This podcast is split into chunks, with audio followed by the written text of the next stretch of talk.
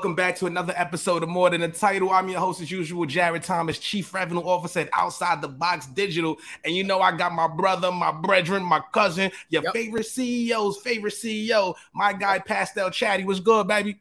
I brought out the new glasses for this episode. You know, so I got a lot of comments like, "Yo, let me switch it up. Let me see something new." So I brought out the lavenders for the. You brought the, the color purples, the Sealies. Absolutely. the city specials. You're gone too far. You know, you know the motto: if it ain't bright, it ain't right. Once again, Jesus Christ, summer's not going yet, and you're in black. Not only are you in black again, but a hoodie at that. Ladies oh, branding. Where is he branding? Is he not branding? Repping for the brand. He's gonna faint midway through the podcast. for the brand, I will. Okay. you feel me? That's what we doing. But you already know, y'all. We got a we got a great episode for y'all, man. This is season four, episode eight. And you know what? Before we start off, let's clean. You know, do some shout outs, man. First of all, shout out to to Champ for last week's episode, man. Thank you for the love we've been getting on on the social media. Thank you for all the reach outs, for all the followers and supporters. We are glowing and glowing every week because of y'all, and we are charting because of y'all. So thank you for the support, man. It means a lot to us from the bottom of my heart, man. And you know what we're gonna do? We're gonna have fun, and we got a special guest. This queen right here, I've known for quite some time. First of all, first she was one of the first black women I've seen on LinkedIn doing her thing. And she's somebody who also helped inspire me, right? So she's a CEO of BWG's Business Solutions, which is an award-winning consultancy that specializes in helping organizations grow stronger through diversity, equity, and inclusion. She was also selected to give a TEDx talk on emotional intelligence and had the opportunity to collaborate with several companies and institutions, including Google, PBS, Simon and Schuster, Nordstrom, PayPal, Venmo, Amazon. You want to keep going? You know what I mean? She's the one. She one of them ones. You know what I'm saying? also the host of the Dirty Diversity podcast, where they discuss all things DEI. She's the author of a forthcoming book and wrote two Amazon best-selling books called Dirty Diversity and The Pink Elephant. We'll have those links in the comments. And also wow. authored 400 articles in Forbes and also a LinkedIn top voice with over 100K followers on the platform. Let's welcome Dr. Janice to the building, baby. That was a very great intro. Thank you so much for, for having me here. Of wow. course, of course. That's what I want to just say pleasure. is wow. No, it's real. The wow. accolades is real. Wow. Real queen. Speechless. Like, wow. Real. So, matter of fact, I, w- I want to know. I would have loved to start from there. We're gonna go into yeah. your background, things like that. But like for yeah. me, just I want to tell you on air before we begin. Like I said, I said earlier, but you were an inspiration to me. You, Madison, you know, Walt Gear. You know, I was the guy that was weird, a weird spot in sales. And like, what am I gonna do? Let me go on LinkedIn and be myself. And I see you being yourself. I saw Maddie with the blue hair, and I said, this thing is possible, and that thing changed my life. And we're here because of that. So I want to thank you, and I'm so honored to have you here. Real talk. Thank you so much. Yeah. I, I, appreciate that. And you know, shout out to Maddie, shout out to Walt, mm-hmm. shout out to all the all of Black LinkedIn. Yeah, you know, it is a black LinkedIn, y'all. You know what I'm saying? We all connect. It's only but so small, y'all. You know what I mean? But we, hold on, I just want to say something for the yeah. listeners that that paid attention. He introduced her as doctor. She was she was humble. Mm-hmm. She didn't mm-hmm. put it in her mm-hmm. name. You don't see the doctor in front of her name, but we gonna make her take her respect. That is Dr. Janice. You understand? You dress her as doctor. She earned that. She is a doctor. So that's Dr. J to you no relation. Thank you so much, Chadeo, for, for reminding the people to put some respect. Well, some, uh, some mandatory, queen. mandatory queen. You got to put some respect on your name. So let's just, you know, let's start at the beginning. Where we want to start at with this, with this journey, uh, Mass. Where we want to start. It's so many. I, I want to go first. Right. Of all, I want to start with the LinkedIn since we were just talking okay. about it. Let's, let's start it. with the LinkedIn. When did your LinkedIn journey start, and how did you? When did you start taking it serious as a platform for your business? Mm-hmm. Yeah, that's a Good question. I don't, I, have been on LinkedIn for like over 10 years now, but mm. I didn't really like, I feel like a lot of us got on LinkedIn, but we didn't really take it seriously. I got on it while I was in school and I just was like, mm, it's kind of stuff, you know, the platform is kind of like stuffy. It's not really my thing. So yeah. I I never really got on it until maybe like 2017 is when I got my PhD and I was like I need a job. So let me get on LinkedIn. so I was on LinkedIn, I was trying to connect with people. I I just was about to start my consultancy and I was like I don't really know other people, especially other black people that are doing this work. Let me try to like find out like what the pulse is on on mm. DEI work and and any folks who are doing this because I was applying I p- applied to over like 200 jobs. No one was trying to hire me even though I had a PhD. All I had was teaching experience, right? So people were like, "Yeah, you were a professor, but what does that have to do with corporate? So I struggled with finding work. Okay. So what really propelled me onto LinkedIn was like I needed a job and then i noticed how you could connect with so many people. And it was it's not to me like any other platform. I know jarrett we you and i have talked about this. I feel like linkedin the ability to see other people's stuff is like you have the explore page on instagram but i feel like linkedin is different where i might not ever interact with somebody but i'll see their content on my page on my just yeah. scrolling on my profile. So i think that the community that i see especially after the murder of George Floyd, like the black community specifically on LinkedIn, is what really like draws me to stay on the platform.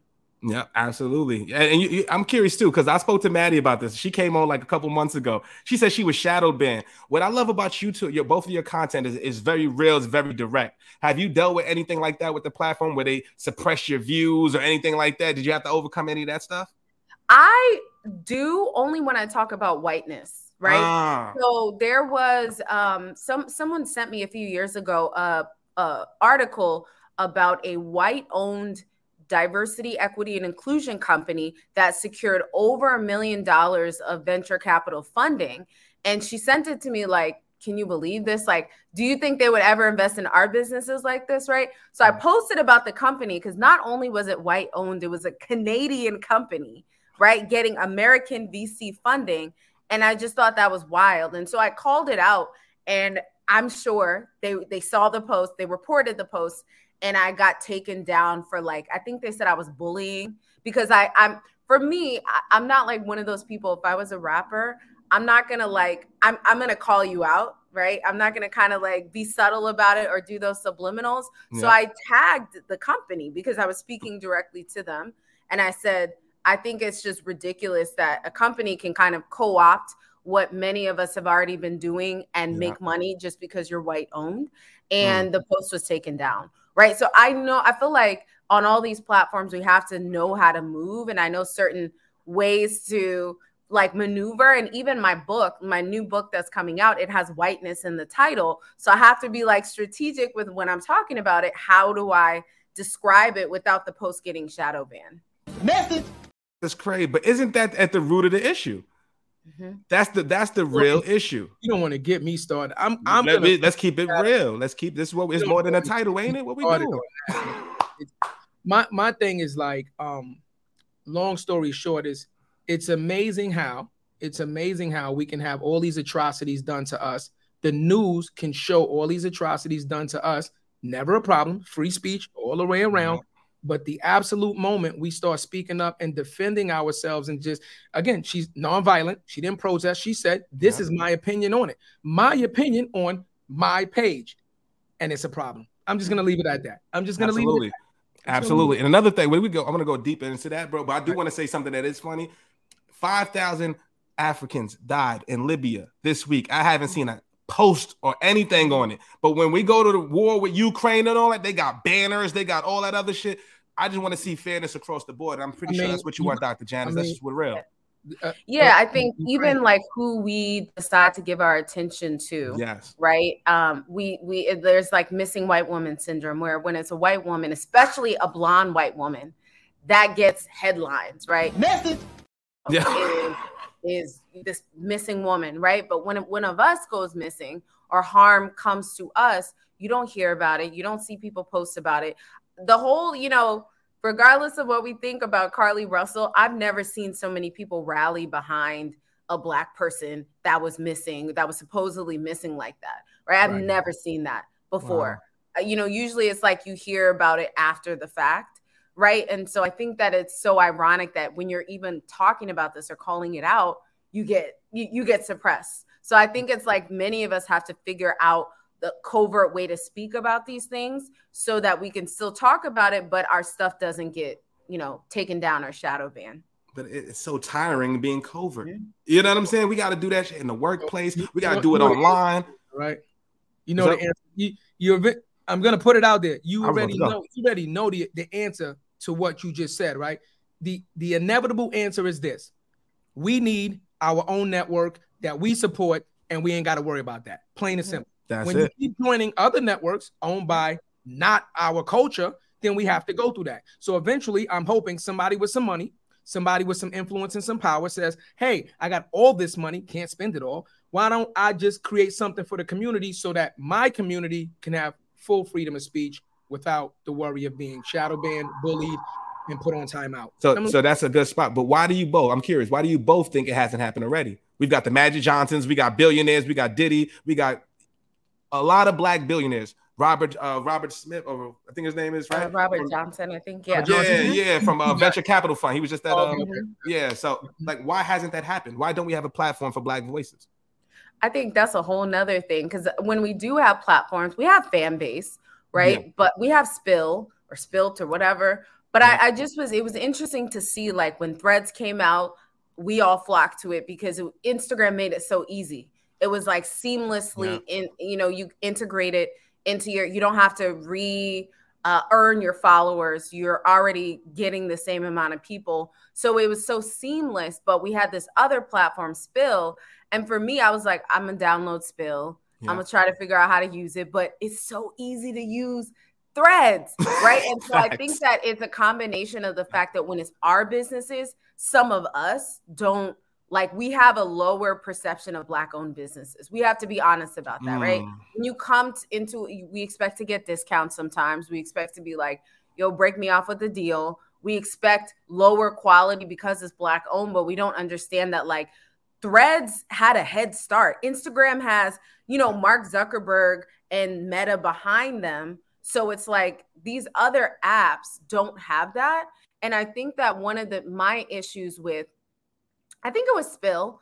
It was that I heard one of the founders. It was created by, I believe, two black men or one black man and one maybe Latin American man, something like that, or maybe he's biracial. But he said, "My app isn't. Our app isn't for everybody. It, our, our app isn't just for Black people. It's for everybody."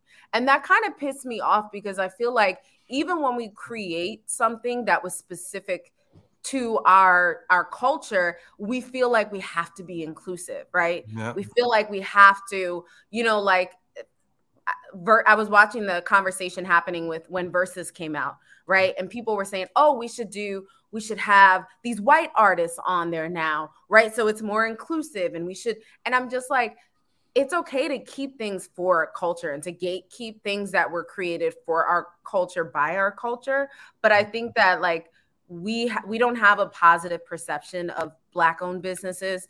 I think people are not as likely to support black owned businesses right as they are to support like a gucci or a fendi or whatever the case may Talk be. So i think it. that that's part of it where there there probably is a black owned linkedin. It's just we don't we haven't heard about it. It doesn't receive the same visibility. Yep. I mean Real. you know again i'm gonna keep it short. You know um lead is lead and I and I stand by that. I've lived my life by that.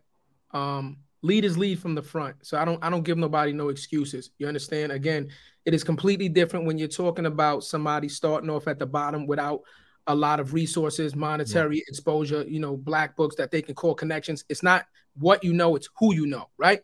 We're not talking about those. We're talking about the 1%. We're talking about the ones that have money over money over money that you don't yeah. never have to work for generations and you'll never run out of money you don't need acceptance anymore. Like that's this is what I'm talking about. Like when is enough enough? When do you say, okay, I've made it.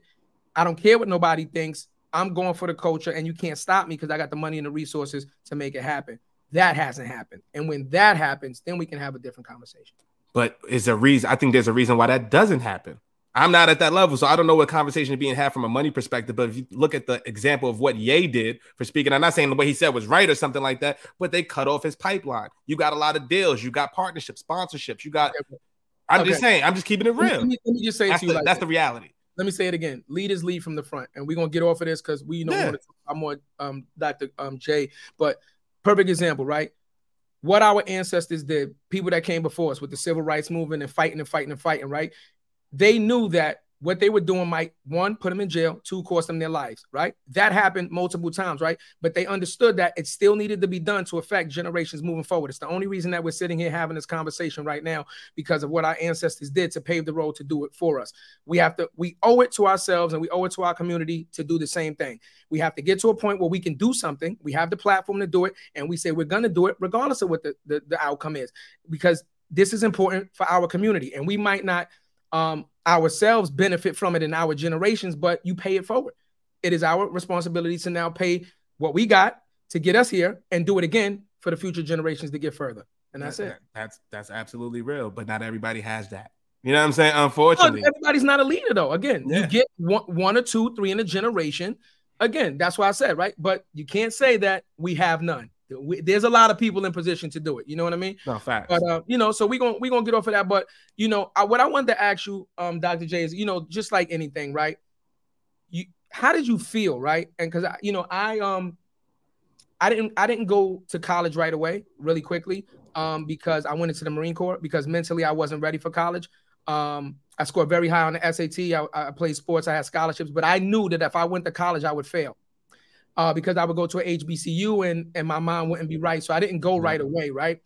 So, but I but I went to college later, um, just to show my sons that even though I was already successful, I'm gonna go back to school and and get a formal education to show you that it still can be done at any age, right? But I, I don't have a PhD, so you know, how did you feel like? That's a lot of dedication. That that is a that is a tremendous amount of just hard work, you know, tunnel vision focusness, thesis, you know what I mean? Like everything that goes into getting this PhD. How did you feel when you have got to pretty much the highest level of education and you can't get a job? That that in itself is something serious. I feel like by you getting that PhD, almost every door to, you know, that that upper echelon level should have swung open to you because of your expertise. Them boy, y'all pardon now. Y'all pardon. Let's get to it. Yeah. You're on mute. We, That's a thank you. That's a great question. It was it was embarrassing because yeah. the same year that I graduated was actually the same year I was selected to do the TED Talk. So I was about to graduate, or I was I defended my dissertation and I graduated in December, but I was about to graduate and everyone was excited about this TED Talk. And I was like, I'm struggling. I can't find a job, but I didn't want to tell anybody because it's like why did you get you know in people's minds it's like well why did you get a phd then if like what's the point? Of, like all of these things and I, I was embarrassed. So i didn't tell people you know people didn't know i was like struggling to to find work. And i just was like i can't find anything. Everyone's like you're you were a professor. You don't have corporate experience and you're looking for you know like diversity manager roles. You don't have any on paper it looked like i didn't have any diversity manager experience, but I literally have been going into different places and facilitating conversations about race and racism. I have a YouTube channel I've had since 2011 where I've talked about these things. And, you know, like I didn't look like on paper, like I wrote a whole dissertation on bias in the hiring process.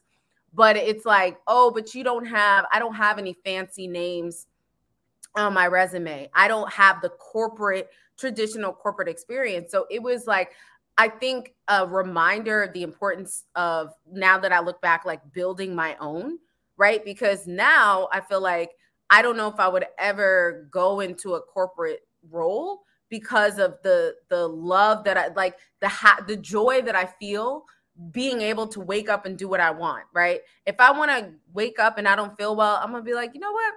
I'm gonna cancel these these uh, client calls that I have and reschedule because today is not it, right? But I remember days where I would go in as a professor. I'm expected to answer emails over the weekend. If students have any inquiries, like I'm expected to always be on. And so it was it was a really sort of difficult time because as I'm graduating and walking across the stage and my family and my friends are there, they're like, "Oh my gosh, what are you to do now?" And it's like, "I don't even know." Like I'm trying to figure out what I'm going to do. So I think that felt like a lot of pressure on my shoulders. And that's, you know, another reason why I was like, I need to be on LinkedIn looking for things and looking for opportunities because people assumed that I was like in a particular place, but I, I wasn't. Damn, damn, damn. that is so real. And then, then what then what was it on LinkedIn or how did the first opportunity come about? Right? So you went on LinkedIn, uh, you got the PhD, we were figuring out what was it? Was it a particular piece of content that took off and you like, this is it? No, it wasn't even because I was like, I didn't know what I wanted to do. You know, when you get on a platform, like yeah. when I got on threads, I was like, I'm not a witty, I was never good at Twitter. I'm not like a witty person. I can't One liner.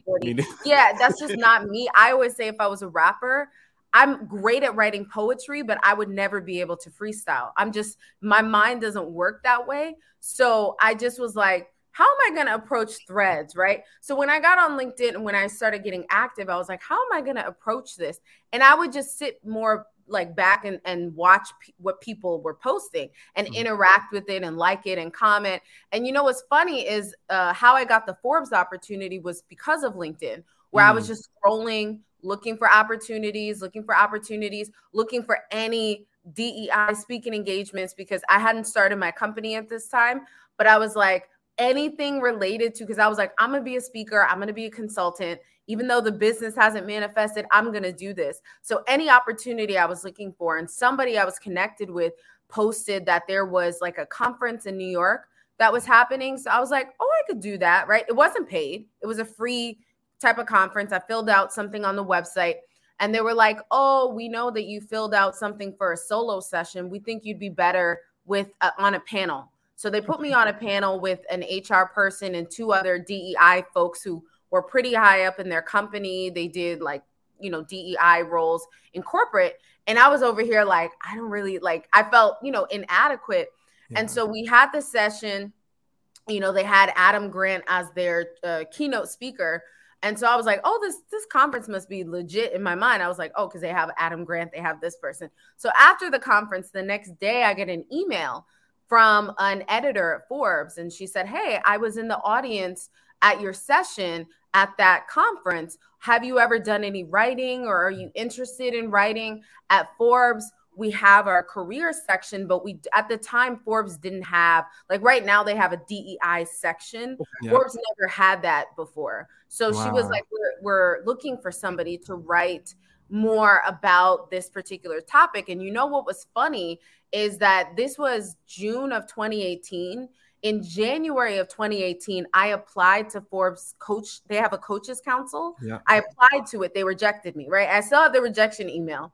Wow. And I they were like, "Oh, you're not well suited for the coaches council." So I just it was funny to me. I was like, "Yo, like the way that life works is just really funny. If I hadn't been scrolling on LinkedIn and decided to apply to that conference as a speaker, you know, now I'm getting an opportunity to write for Forbes. So I she didn't know that I love to write and writing is my passion. So she's like, "Do you have any writing samples?" And I had written maybe like two articles on LinkedIn right and and my i had my dissertation right other than that i didn't have any writing samples i'm sure i know medium was around at this time but i wasn't using nothing medium, yeah so i didn't have any writing anywhere i was like wow. um let me send you so i sent her what was on linkedin and she's like oh this is good and that so that's how i got that that was like the first time that i was like wow linkedin is really powerful wow you know she that second period or where we at? No, no, otherwise it's not going. There it go. I need there, there it go.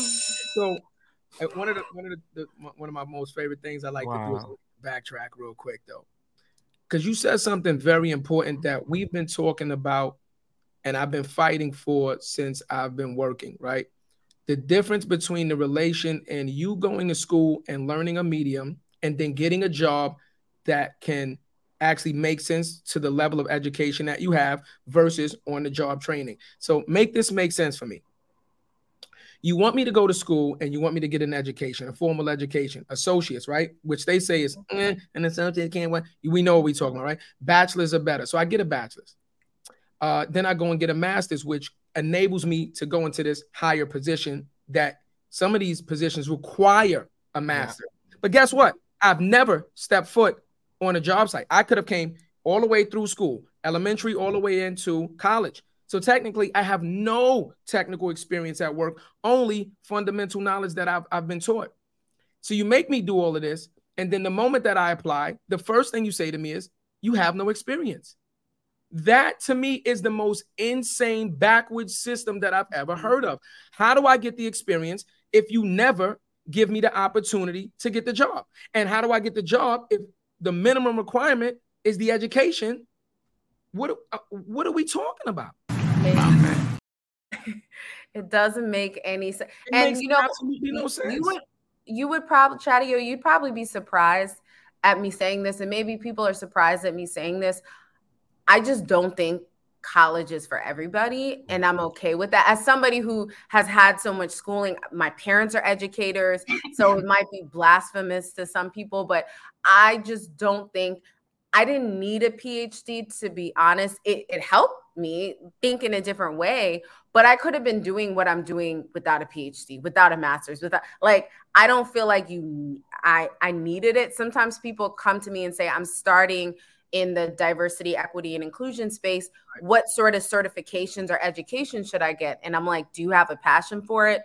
And, yeah, passion. Like, I, am just like, you don't really need to like, but as for me as a black woman, I think people are always second guessing me. So I felt like it would help me to be taken more seriously. Whereas like a white man that walks in, is going to be seen as an expert but me it's like oh you know what is her background what is her so i feel like in that sense that's why i felt like i needed something to solidify myself but looking back i didn't need to go into six figures worth of student loan debt there to do the things that i'm mm. doing right now if i'm being 100% honest real, i real. am using my degree 100% now through through my business right. but if i didn't start a business i don't know where i would be that's there real. it is.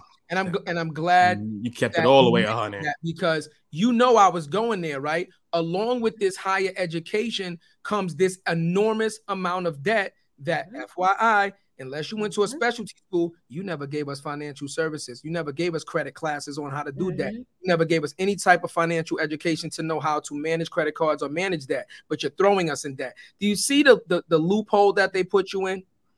And I understand right. back in the day, like this is new age. And I understand whenever there's a system, it has to gradually change. Back in the day, it was almost like cliche, right? You had to have a big name. It was what name was on your degree. Not only did you mm-hmm. have a degree, but what name was on your degree. You could be a complete idiot, but oh, yeah. Harvard. He went to Harvard. Yeah. Yale, Notre Dame, you know, Stanford. yeah. Figures. And you could be a complete moron. But I feel like now people are realizing that that is not. It's, it's, it's, it's do you know and do you have the passion for the work, right? And another thing you said that I want to jump on, please don't ever listen. People are different and people learn different and people operate different. Yes, college can be for some people. It's no disrespect to anybody. Mm-hmm. Like I said, I was successful without college. I was six figures yeah. without college. I could have made seven figures without college. I chose, I became a homeowner without college, 800 credit score without college. Mm-hmm. I chose to go back as just to be a role model for my kids to say, look, you can do it this way, but if you do it this way, also it helps. But there's no disrespect to anybody that never went to college. There are Fortune 500, there are billionaire. Co- Walt Disney is a perfect example of somebody upside down, kicked out of school. You understand what I'm saying? That never went to college or never finished college and end up being one of the most influential people that developed a company in generations. So it yeah. is what it is. Yeah, it's real, yo. I, I, you know, and something I also wanted to, to talk about too. Like, I'm curious because you started working with brands, and you started like, what is something that you hear constantly? Because I also read your post about hair discrimination, right? Mm-hmm. And that that was a touchy topic for me. I actually, in my first job, I had braids down my back. I was a top employer. They sat me down in the room, and I'm sitting there like, "Hey, what's going on?" First of all, end of end of end of day meeting. I'm thinking I'm getting fired and shit. I'm like, "Oh no," you know what I'm saying? And he's like, just looked at me dead in the eye and said, "Yo, um, the board doesn't know you." You're doing great work. We love you, right? But maybe it's your appearance. And I literally just put a post out with this. I have baggy pants, Pradas. You gotta, you gotta run that. If you got a picture, you gotta no, post. That. Absolutely. No, he, he I got the braids. A couple of weeks ago, you had put it up right with you in front of the whiteboard or something like yeah, that. Yeah, when I was on the phone like this, I, I, that was like oh, a day. Yes, that was like a week after. I yeah. cut my hair and I was in a suited and booted. You said I didn't know what to do. I put on the big Steve Harvey suit. yeah. looking like Allen Iverson on draft oh, day. yeah. the Allen Iverson braids. But that's yeah. what it. But I could. Have I had two choices at that point, right? I could have said "f you," mm-hmm. stood on my morals, and guess what? I probably wouldn't be in the tech space right now. Yeah. After that, I, my second job after that was Cannes Lions. I was one of the first black mm-hmm. employees with a tape up. Now, would I have gotten that? Would I have gotten that opportunity with braids down my back? Who knows right? So i'm curious like on your take like what are some things that you see other black professionals dealing with that are maybe not as talked about? Mm-hmm. yeah i think hair discrimination now is finally getting more yeah um, attention yeah. more just yeah. But it's it's hard because it's like i always say like you know i think people should rock the natural style but also like if it's gonna prevent you from keeping a job it's like we all have to eat, we all have to put food on the table. So it's like sometimes you just got to do what you got to do. But I think that I think the code switching is a is a big thing where it's like for me when I was in academia, I was the only black woman and the, the only black person in the department. And I was younger significantly than everyone else. And I just felt like I had to be fake. Like I, I don't know anything about golf. I don't like we don't listen we don't do the same things we don't listen to the same music we don't i'm not going out for beer that's not really my thing so right. it's like you have to like change so much of yourself or for me i was just fake you know i just was right. would put on the smile my mom calls it my white voice yep. right and she's like oh you you know whenever i pick up the phone she's like go ahead put on your white voice mm-hmm. you know so it's like you have to sacrifice and change so much of yourself i feel like in most cases as a black person if you want to ascend right where someone might be like well jarrett who cares it's just hair cut it off what if you're Rastafarian and you have locks and it, it's it's like there's spiritual significance to it? Why should I have to like sacrifice part of myself? And I feel like in corporate, I would say in a lot of cases, in order to ascend as a black person in corporate, you have to like lose parts of yourself if you want to rise. They're not, you're not going to get there being somebody that they think is rough around the edges. They're going to try to make you into the, the the good black person that they think is acceptable to present to the company and so i think that at some point or another we all have to admit that if we want to rise in corporate right and i don't judge anybody if that's what you want to do right yeah. we all have to put food on the table so if that's what you want to do but i think just be honest about it right just yeah. be honest about the fact that like this is what it is when you decide you want to be uh, an executive in these big corporate companies. I've never seen where I think Walter is Walter Geer is like one of the few examples yes. of someone who I don't know him well enough personally, but from the outside looking in, it seems like he hasn't sacrificed a lot of himself.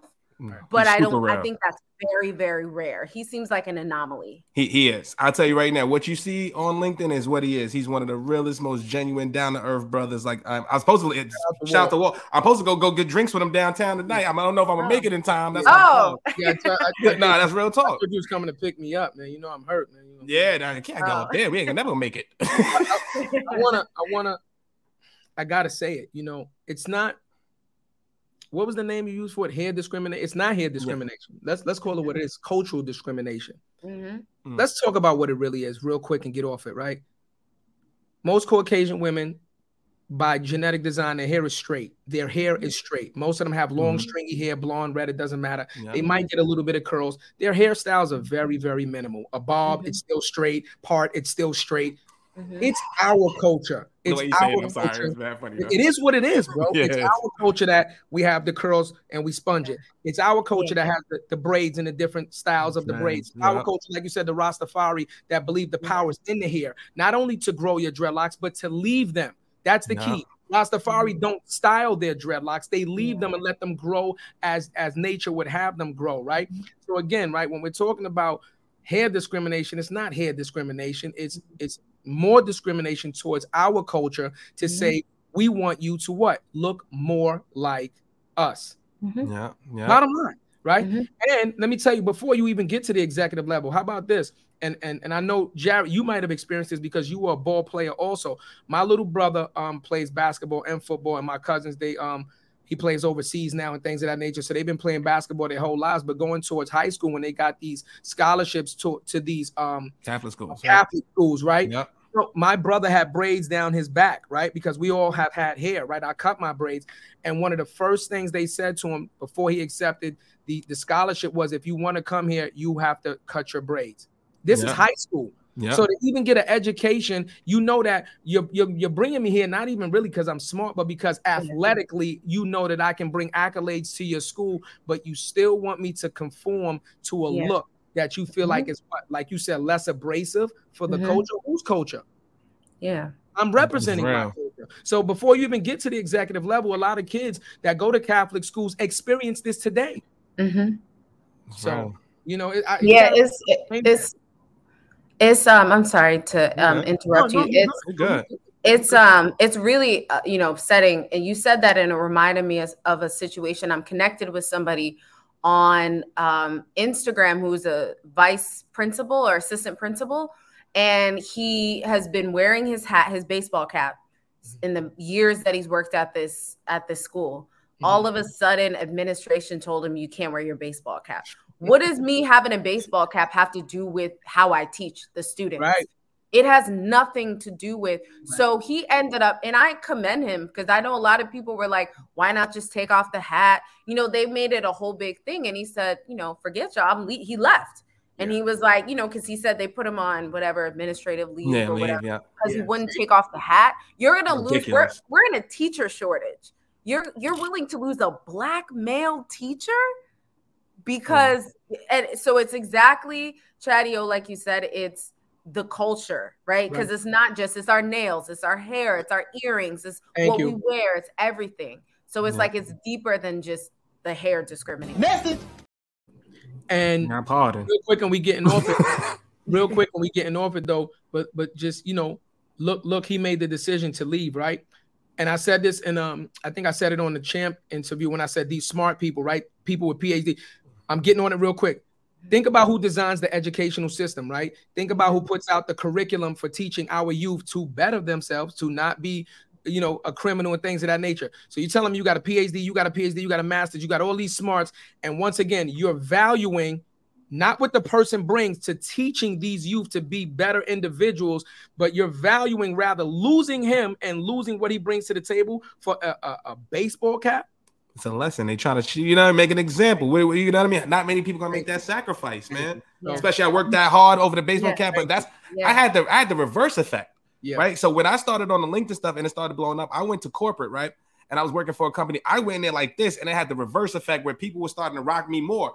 Like I was starting the CEO, the CMO, those are my people to this day, right? I, I went on the mm-hmm. first town hall meeting. I had my same same hat on. I come on the next town hall two weeks later. Mama got him cocked to the side, backwards. I'm like, yeah, you know what I'm saying? I'm like, yeah, now we talking. And that's it's and not even a Yankee effect. hat, bro. And it's a sock because I got my own swag. Bro. what are you doing? I got my own swag. The Look, Dr. J, you ain't even repping, repping where you from. That's bro. true. That's true. You gotta rep brand, New York. Still Brandon. You ain't Brandon. What's your shirt? Are you from New York? You ain't from. Let me see. Let me see your shirt. Right? What you got on? That's, what you got on? Let me see your shirt. I got on a bunny. They, they ain't no that they ain't more than the title. That don't like OTB digital. Funny. Listen, it's, it's pink and red. It's pastel, baby. You know, so I'm staying on. on you gotta you gotta rep chat. You're not repping for the brand. That, Dr. J, fellow, you gotta be repping the brand. So, he designed the merch. Ain't designed the merch? Come on, baby. Listen, um, so you know, I, I commend you, right? Like I said, I commend you because you made a decision not only to get your education, but to also put yourself in a financial situation where, guess what? If you didn't get a six figure job out the gate, if you got something for 60, 70,000 on an entry level, the question now is, how do you survive?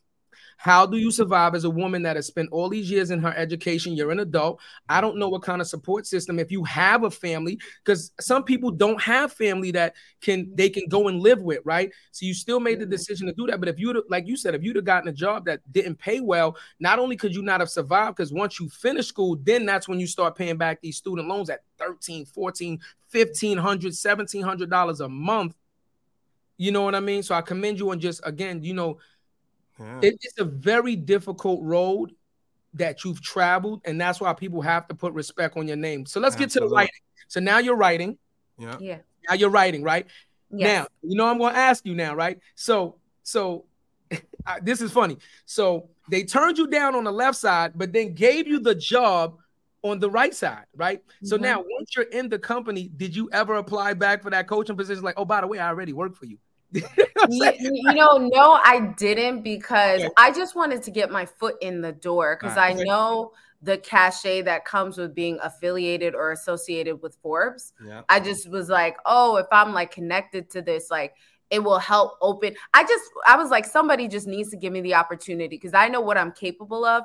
It was just that no one was giving me the opportunity. I was like, I can prove to these people that I am worthy, is how I was feeling. But like, I did in in now looking back into it, the coaches council is more like a membership organization. You pay over a thousand, I believe you pay over a thousand dollars every year to be part of it and you don't have as much freedom to write articles like I do so yeah. it's like more of a brand builder to say, oh, I'm a Forbes coach, right? But like when you think about what that really means, it's more so for like the branding of it. Yeah. And for me, as somebody who's passionate about writing, I'm I feel like I was I'm in the right position and that rejection was completely fine because I saved that email, right? Every rejection email I got, some of those companies are now the ones reaching out for me to consult for them. So it is, it is I'm like, okay, y'all turn me down, but look, you know, kind of look at me now. Look at it now. Look, look, get a get an air horn on. I can't forget the air horn quick enough. but Dr. J, I, I'm also because what I, I like what I'm really impressed about, like you said, you you you got into that, you was doing, you got your PhD, but then to go into DEI work is not something that's it's not sexy, it's not something that pays a lot, it's something that's very hard. You need a lot of education on it. You need to, and, and then still you can do all of that work and still feel like we haven't made a dent. Well, do you think from the time you started to now, has there been any progress made in corporate in terms of diversity, you know, DEI? Because I feel like we were it was no cooler time to be black during George Floyd. Yeah. And what we're seeing now, we're seeing advertising dollars drop. We're seeing when people are tough times are going, who are the first ones getting fired? Is the black employees. Yeah. So like, so mm-hmm. w- with the work that you've seen, like, do you think we're we're making an impact? Like, and what can we do to make a bigger impact? Yeah, that's such a good question. I I think that a lot of the efforts that were made in 2020 are dwindling because for a, a number of different reasons. I saw backlash. I think when you focus too much on Black people, there's like this anger from non-black people if i'm going to be honest right that's why i'm not like oh poc i'm black we're black and there are issues that are very specific to black people but i think that there's this sense of like when you're focusing on black people specifically people feel like somehow you're taking energy or attention away from other mm-hmm. Racially marginalized groups. And I think that it's okay to acknowledge that my journey as a Black person has been different from your journey as a non white, you know, person from a different group. Right. But I think that like that's that's one thing where I feel a lot of people are like, well, we did the Black thing for a couple years like we can go back to what we were doing and then mm-hmm. it's also like you know like you said now that we're in the economic situation that we're in, a lot of companies are like, "Oh, we we overhire." Right in tech, oh, we overhire. We need to cut back now. And yep. who's the first to go? Black people and people, you know, people of color. Nice. Who is the? Uh, what are the programs that are often cut? DEI programs, because it's like we can't worry about making sure the most marginalized feel safe, we got to stay afloat as a company. So that's like the first thing that ends up getting cut. So I think that a lot of the progress that was made has either stopped or is being reversed, especially in those states like Florida, right? Where I'm just like, um, my hat goes off to the DEI folks who live in that state wow. because, you know, in 2020, um, you know, luckily it didn't come to fruition, but Trump had a diversity ban where he essentially said if you are providing training for federal agencies, if you use words like critical race theory or talk about how white people are, you know, racist, then you will not be able to get federal contracts. And mm. so I mm. have clients that were like, can we see your content before we decide to hire you? We have to make sure it's in compliance, right? And that was in 2020. Trump wow. didn't end up winning the election, so that you know things never came to pass. But I can only imagine, and I think I don't know if you both have been following what what happened with the Fearless Fund, which was no. a um, it's a, a venture capital fund created by Black women for Black women and women of color and a group of uh, non-black women sued them right? And they're what? saying that because they provide vc funding to black women specifically they said it is somehow against uh, you know against the civil rights act and a violation of the law. And it's so it's this idea oh, of like oh because we're focusing on black people and helping black people get resources and helping black business owners get capital right? Oh no, like that's not we're we want some of that too. We want a piece of the pie. And it's like black people were so far behind the race compared to everyone else that if we're like in a race and black people have a backpack and bricks in, I feel like by providing different policies, you're taking the bricks out, but they still have a backpack on and started the race further than everyone else. Yeah. And it's like someone coming in and saying it's unfair that you're taking the bricks out. It was already bricks. Yeah. already unfair to begin with. So I think that like things are starting to like there's a lot of anti DEI stuff that's going around, but I do think that there is progress being made in different ways in different companies and there's a lot of folks who are doing this work so i'm hopeful that things will continue to progress even though the progress is very slow that's as real as I, I can't even say nothing. You you pardon right now, Dr. J. You pardon, pardon right now. You pardon right now. You know? I, I, I sincerely appreciate real talk mentality. Because Seriously, I get angry a lot of the times that I'm like, when is enough enough? Like, I feel like as a culture, you care, but you don't care enough until this shit hits your front door, right? So if something mm. happens, something like let's say the George Floyd thing and all these other things, right? It, it takes for a tragedy to happen when when little things happen every single day that leads up to the tragedy that say you don't see this coming like you don't see this happening but mom is the word but mom is the word right until it happens to you or your family and then you want you want the world to rally message yeah exactly you know? and i think that we don't under we think that like a lot of people kind of think oh it's just black people right? Oh it's just no it's literally like we're so interconnected all of our oppressions are eh, connected so if i see you like hating asian people i know you don't like black people i know you don't like gay people i know you don't like trans people so it's like it's it affects all of us and i don't think we see it like that we kind of see it as like oh it's a black people thing i'm not black so it doesn't affect me it's not my issue and it's like no it's literally affecting all of us yeah, it's crazy. You know, you know what you put up to the other day that that had me crazy, and I saw it on Instagram right before you. I was gonna post the same shit. The yeah. HBO doc that's coming out. Okay. Can can you can you can you tell the people what that's about? And I would love to hear your take yeah. on that. We could just give them a quick. We got have a little yeah. dialogue on that. Um, it's funny because they email. I get a lot of email pitches from people like, "Oh, can you do a Forbes article on this?" So I got an email and it was intriguing, right? Because I'm like, "Oh, I watch HBO," and it was a, a documentary about a white woman named Renee Bach who went to Uganda. She has no medical training at all she went to Uganda. She started a nutrition center or medical center, and she was providing care to Ugandans. And she provided a, a care to over a thousand people. And I think because of her care, she ended up killing a hundred Ugandan children.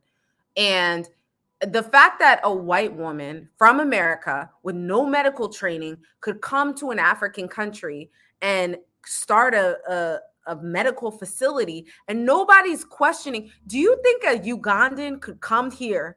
First of all you're not even coming to our country because we we stopping you at the at the at the front like who are you why are you here? Yeah. but if you came with no credentials like you didn't there's no lick of medical training right? And you want to open a medical center in the US that would never fly. As a black no that would never happen. So it's like she she went over there killed a hundred kids, a hundred children, and it wasn't until this Ugandan, the Ugandan, I think government decided like this is wrong and we're gonna pursue a case that anything happened to her, right? And so HBO has a documentary on the whole situation, but was what was frustrating was HBO when they were advertising and marketing the documentary on Twitter, they were like, "Are good intentions enough?" And it's like, why are you marketing it like our good? She literally killed people. She killed a hundred children. you should say, you know, like it, you have to, whoever's running their Twitter page, it just was like the way that they sort of softened the horrific things that this woman actually did. It was just so frustrating. That eh, eh, I'm not too for. I didn't read up on. I'm not too for. What end up actually happened? Like, did she end up getting tried, or she's it's, on trial? What's going on? Pending. I, I think pending? it's still, okay. Yeah, it's there's no. So it's just kind of. I'm grateful that HBO is like bringing the story light to, to light because I was vaguely familiar with her, but like this happens a lot where white folks go into these like developing countries to save the the black and brown children there, and they end up causing more harm. It's crazy. But then, then what is the solution in that? Because we're not saving our own either.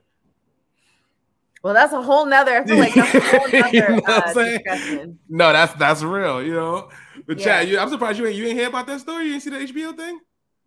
No, you're on mute. You're on mute, bro. No, no, I got it. Um, I was doing something in the background, but you know, I didn't get a chance to to hear about this, so I'm not going to comment on it because I don't I don't like to comment on things that I haven't done a, a, certain amount of due diligence on, so I don't sound ignorant. So I will say that I have not heard of this, but by you guys bringing it up. I will make it a priority to do my due diligence and, and do some research on it, and then I'll have a comment later. You, you went to I media training shit? What the hell? I'm just saying, but you know, you know, no. Again, you know, that boy, that boy potted. That boy media trained. He ready. You, know, you don't have to know everything, but but it. Remember, we are authentic right? Absolutely. So when I when I speak of things, a lot of times you'll hear me say, "I got to do more research," but I've heard this and I know that, and what I and and people know that when I say something, obviously I've done enough research to know what I'm talking about. I might not know hundred percent on it, but I but on this thing I know nothing. Right. Mm-hmm. So I don't want to even comment at all as to not sound ignorant and say something that might offend somebody when I don't know what I'm talking about. So on this one, I'll bow out. I gracefully bow wow. Yeah, yeah I, so I think it's called com- complex right? Or mm. Savior, something like that. But if you look up White Savior, Uganda, HBO, it'll pop up. It's it's coming out, I think, next week or the week after that. Yeah. So crazy, crazy. And then you know, we, we asked this, yeah. I know we're coming up on time too, sis. Yeah. Um, I would love to know because you had you know accredited career. What is yeah. one of your favorite moments in your career? Or, or matter of fact, that's that was two part. What is one of your favorite moments in your career? And what was one of your toughest moments in your career? And how'd you overcome? That's a good question. I don't think I've ever been asked what is one of my favorite moments in my career. I would say when I get like messages and emails from people after they they attend a workshop of mine. Like I did a workshop on hair discrimination and um, after the workshop this black girl emailed me and she was like I felt really seen in your workshop right? We've never had anybody come into the company and talk about these things before. So right. I, think that is something that really makes me happy because diversity training gets a really bad rap where people are like, "Oh, it's it's not effective."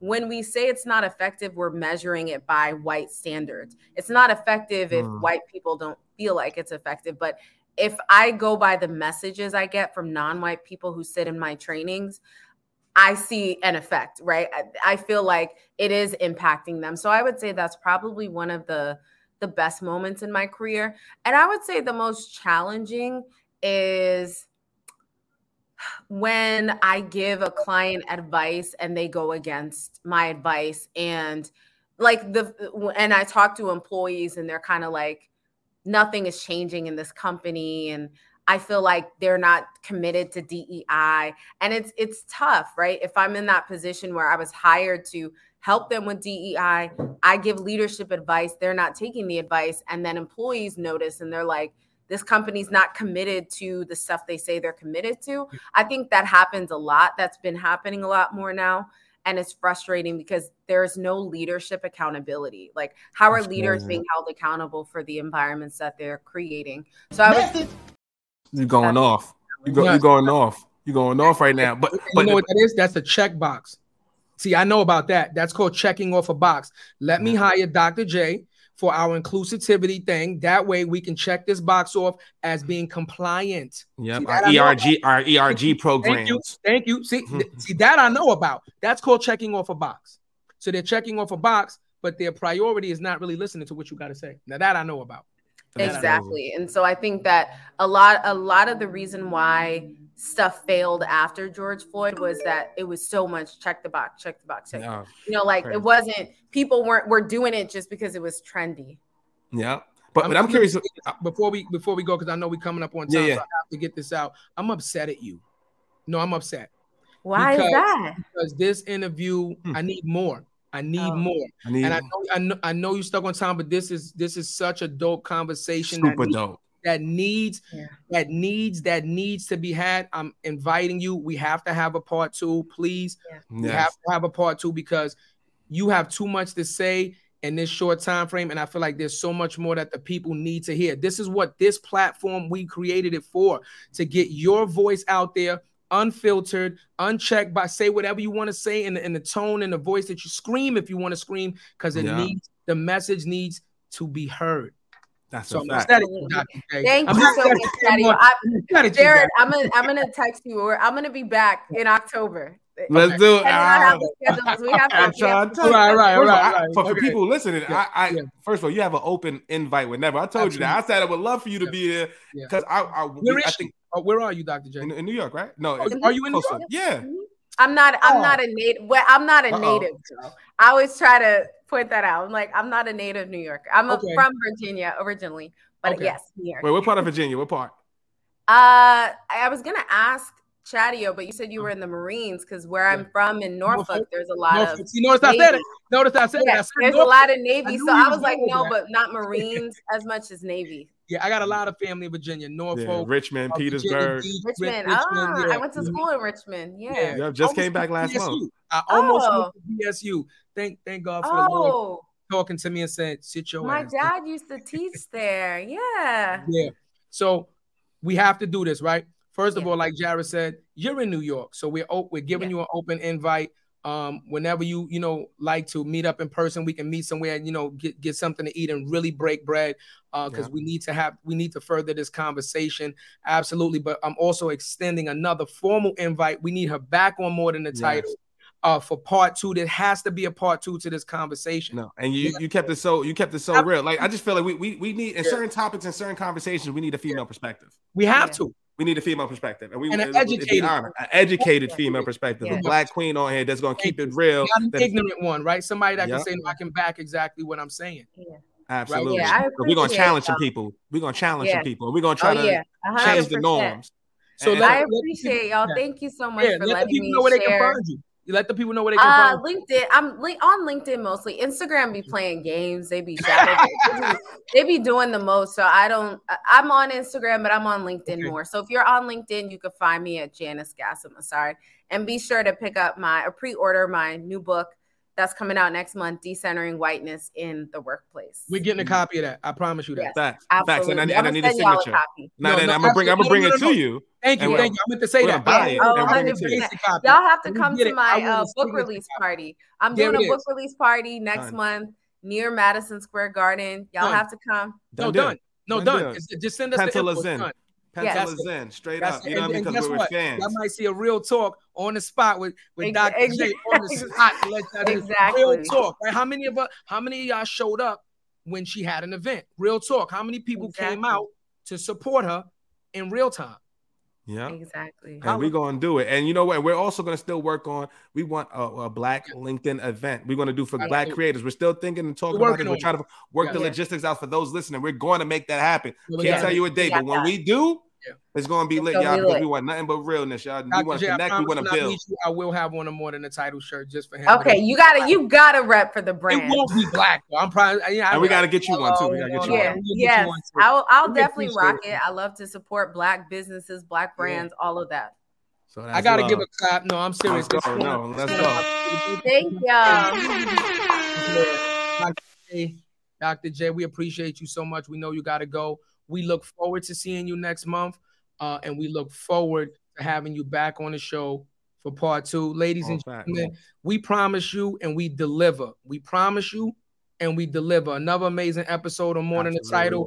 The gems yeah. that this woman has just dropped is just the beginning. It's opening doors for conversations that need to be had in this community, and you're going to hear it on this platform primarily. Holla. Absolutely, absolutely. And shout out to everybody on the comments, out of everybody that's, that's on the check-in. Shout out to the YouTube, LinkedIn, Facebook fam. We got some crazy episodes. Marcus Floyd on Tuesday, CEO of Horse Kicks. That brother is bad. Then we crazy. got Natalie coming on, so co-founder POC stock. And then next week, the week after that, we got the former middleweight champion, Uh-oh. Peter Quillin, coming to the building. We got our yeah. foot on the gas. Our foot yes. is on the gas. I got some gas because be, being authentic and being real, being us, queen, and, and, and that's what we're gonna have to do. Once again, we like to thank our exclusive partners. We, yes. you know, we brought to you by the Alive Podcast Network. We're on first, first black-owned, women-owned podcast network by a black woman. See, we're not playing. We don't. We, we talk it. we walk it. What we doing? I love it. And we here.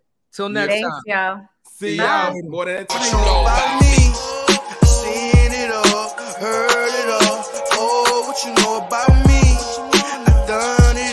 just want it all. Oh, what you know about